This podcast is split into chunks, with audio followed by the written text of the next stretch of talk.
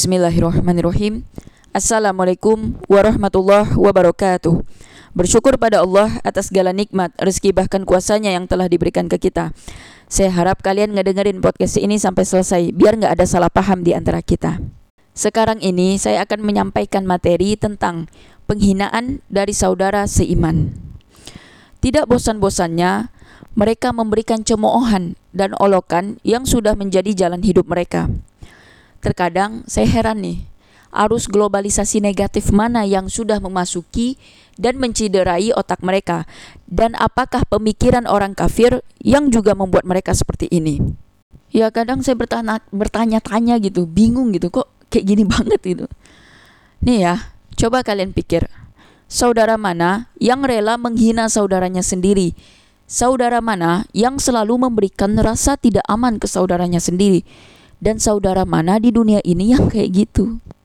Bingung juga saya sama mereka yang memiliki pemikiran aneh ini. Memberikan gelar kadrun. Kadrun nih kadal gurun. Nah, jahatnya bilang saudara sendiri kadal, binatang. Astagfirullah. Ngasih gelar kadrun ke saudaranya yang mereka anggap radikal. Padahal dia sendiri pun tidak tahu apa itu radikal. Cobalah tanya, iseng-iseng aja kalian nanya nih ke mereka. Radikal itu apa? Dia pun tidak tahu gitu. Patah-patah pula dia ngejelasin gitu. Maksudnya patah-patah uh, ngejelasinnya tuh uh, mulutnya patah-patah gitu nah pas ngejelasin. Gelar kadrun ini juga mereka tujukan pada orang yang ke Arab-Araban. Wow. Sampai-sampai nyuruh saudaranya sendiri ke Arab saking gak senangnya mereka kan kalau kita ya misalkan hubungan darah nih kita kan pengen saudara kita tuh dekat sama kita. Ini ndak ada yang nyuruh saudaranya menjauh gitu. Kan aneh gitu nah. Terus mereka ngasih gelar kadrun ini ke saudaranya yang berpemikiran sempit. Entah dari mana lah sempitnya gitu nah. Dan parahnya ditujukan juga ke saudaranya ke saudara semuslimnya yang menjadikan syariat Islam sebagai jalan hidup. Gak cuma gelar kadrun, mereka juga menyematkan gelar mabuk agama ke saudara seimannya. Di dalam Al-Quran, surah Al-Hujurat, surah ke-49, ayat 11, Allah Ta'ala berfirman, A'udhu billahi minasyaitonir. Bismillahirrahmanirrahim. ولا تنابزوا بالألقاب بئس الاسم الفسوق بعد الإيمان بعد الإيمان ومن لم يتب فأولئك هم الظالمون yang artinya Janganlah kamu saling mencela satu sama lain, dan janganlah saling memanggil dengan gelar-gelar yang buruk. Seburuk-buruk panggilan adalah panggilan yang buruk atau fasik setelah beriman, dan barang siapa tidak bertaubat, maka mereka itulah orang-orang yang zolim. Nah, itu. Nah, tadi kan kadrun ya mereka ngasih taunya, eh ngasih gelar. Nah, mereka juga ngasih gelar mabuk agama. Mabuk agama yang mereka maksud adalah tidak mau mengikuti tren-tren duniawi.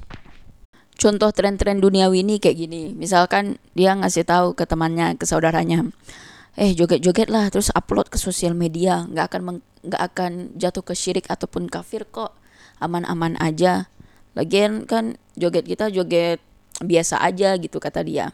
Terus si temannya ini yang paham gitu ya, bilang, eh kan kalau joget itu cuman boleh ke suami sendiri gitu. Kan nggak boleh di apa sih diumbar-umbar. Terus ada juga tren duniawi itu kayak gini eh kita nge-vape yuk. Nah, kayak kan kalau rokok batangan mah udah biasa. Sekarang nge-vape yuk. Ada banyak varian lagi gitu. Nah terus temannya ini bilang ah itu mah sama aja. Uh, kita kan nggak boleh nganiaya diri sendiri dan juga orang lain gitu. Masa iya? Asap kita asap dari kita kita tebarkan kita sebarluaskan ke orang lain kan itu nggak baik gitu. Itu kan sama aja perbuatan zolim gitu. Kayak ya sama aja kayak rokok batangan nah terus si temannya ini kayak nggak suka gitu kan bilang lah Allah sok-sokan banget gitu nggak usah bawa-bawa agama lah ntar mabuk gitu kan Terus juga eh, itu maksudnya tren-tren duniawi. Dan juga mabuk agama yang mereka maksud fanatik berlebihan terhadap agama. Jujur nih ya, kesal dan pengen ngehantam mereka yang ngasih statement kayak gitu. Tapi saya masih berharap mereka bertaubat gitu. Sesuatu yang memabukkan, memang dalam Islam sesuatu yang memabukkan itu dilarang bahkan haram. Diharamkan oleh Allah kemudian Rasul. Tapi sejak kapan mempraktekkan syariat Islam disebut sebagai mabuk? Sejak kapan mempraktekkan syariat Islam disebut sebagai mabuk? Padahal sudah jelas-jelas dikasih tahu bahwa jalan hidup seorang muslim adalah menerapkan syariat Islam secara kafah, secara keseluruhan. Ini terdapat dalam Quran surah Al-Baqarah surah kedua ayat 208. Bismillahirrahmanirrahim. Ya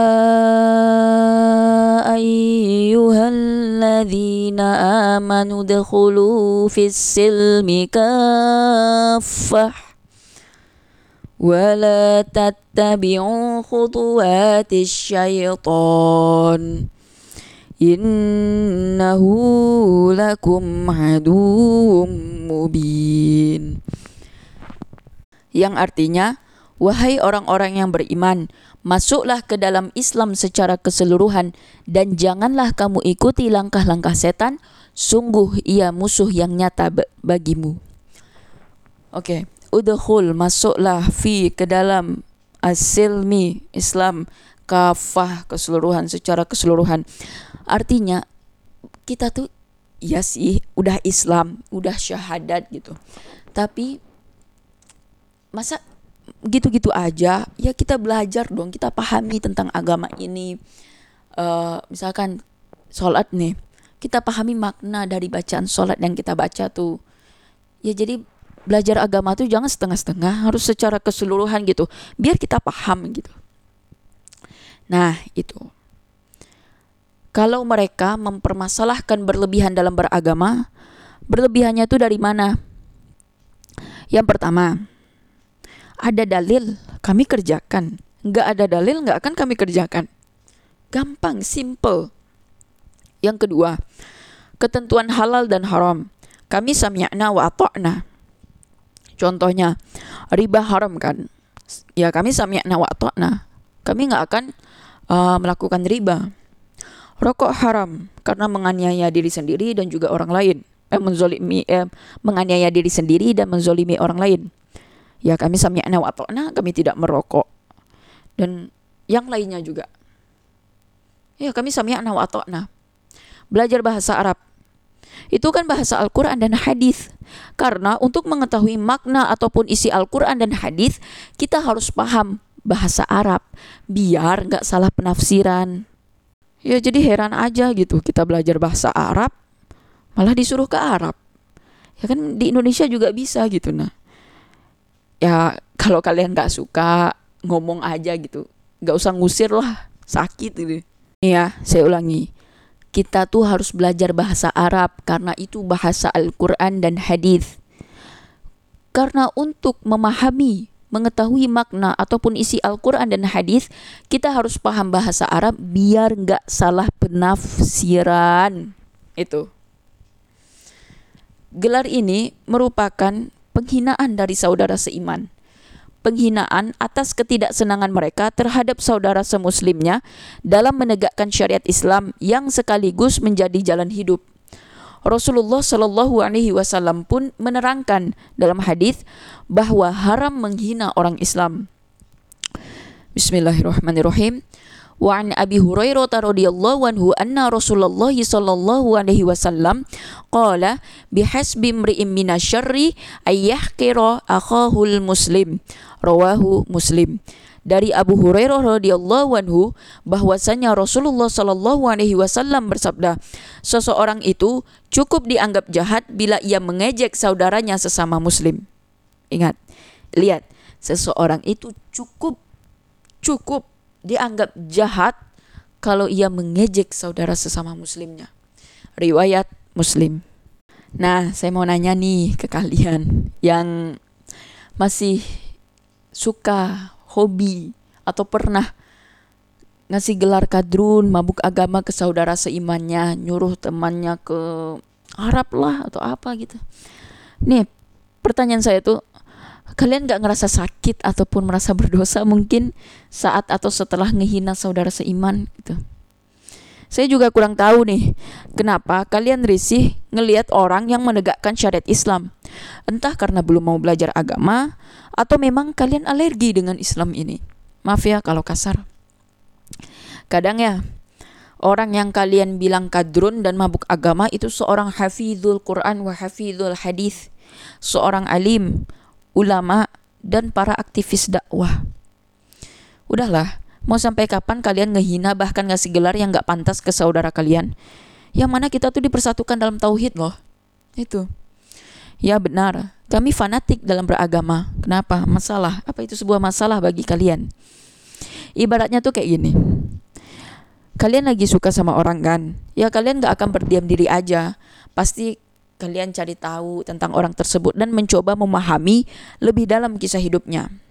Ya gitu juga kami. Kami mencintai dan bangga dengan agama ini. Maka dari itulah kami belajar dan memahami tentang Islam sedetail mungkin. Karena kami nggak mau jadi pemuda tersesat. Kami nggak mau jadi pemuda-pemudi tersesat gitu. Ya, jadi saya berdoa dan berharap siapa pun di sini yang masih hobi menghina saudara seimannya, berhenti menghina lalu mulai mendukung kebaikan dan ikut taat dalam menjalankan syariat Islam. Amin. Nah, itu. Segitu dulu materi yang saya sampaikan ini. Mudah-mudahan kalian paham lah ya apa maksud saya gitu. Soalnya ya kalau jujur ya, ya sakit gitu. Nah di kata-katain sama saudara sendiri gitu. Dibilang kadrun lah, mabuk agama, Padahal kan kita sama-sama tahu kalau kita tuh harus belajar agama gitu. Biar kita nggak tersesat. Ya intinya itulah. Semoga kalian paham apa yang saya maksud ini. Nah baiklah sekian dari saya. Maaf jika ada kesalahan kekurangan dalam penyampaian uh, ataupun kelebihan dalam penyampaian sesungguhnya kelebihan datang dari Allah Subhanahu wa taala kekurangan datang dari diri saya sendiri Assalamualaikum warahmatullahi wabarakatuh.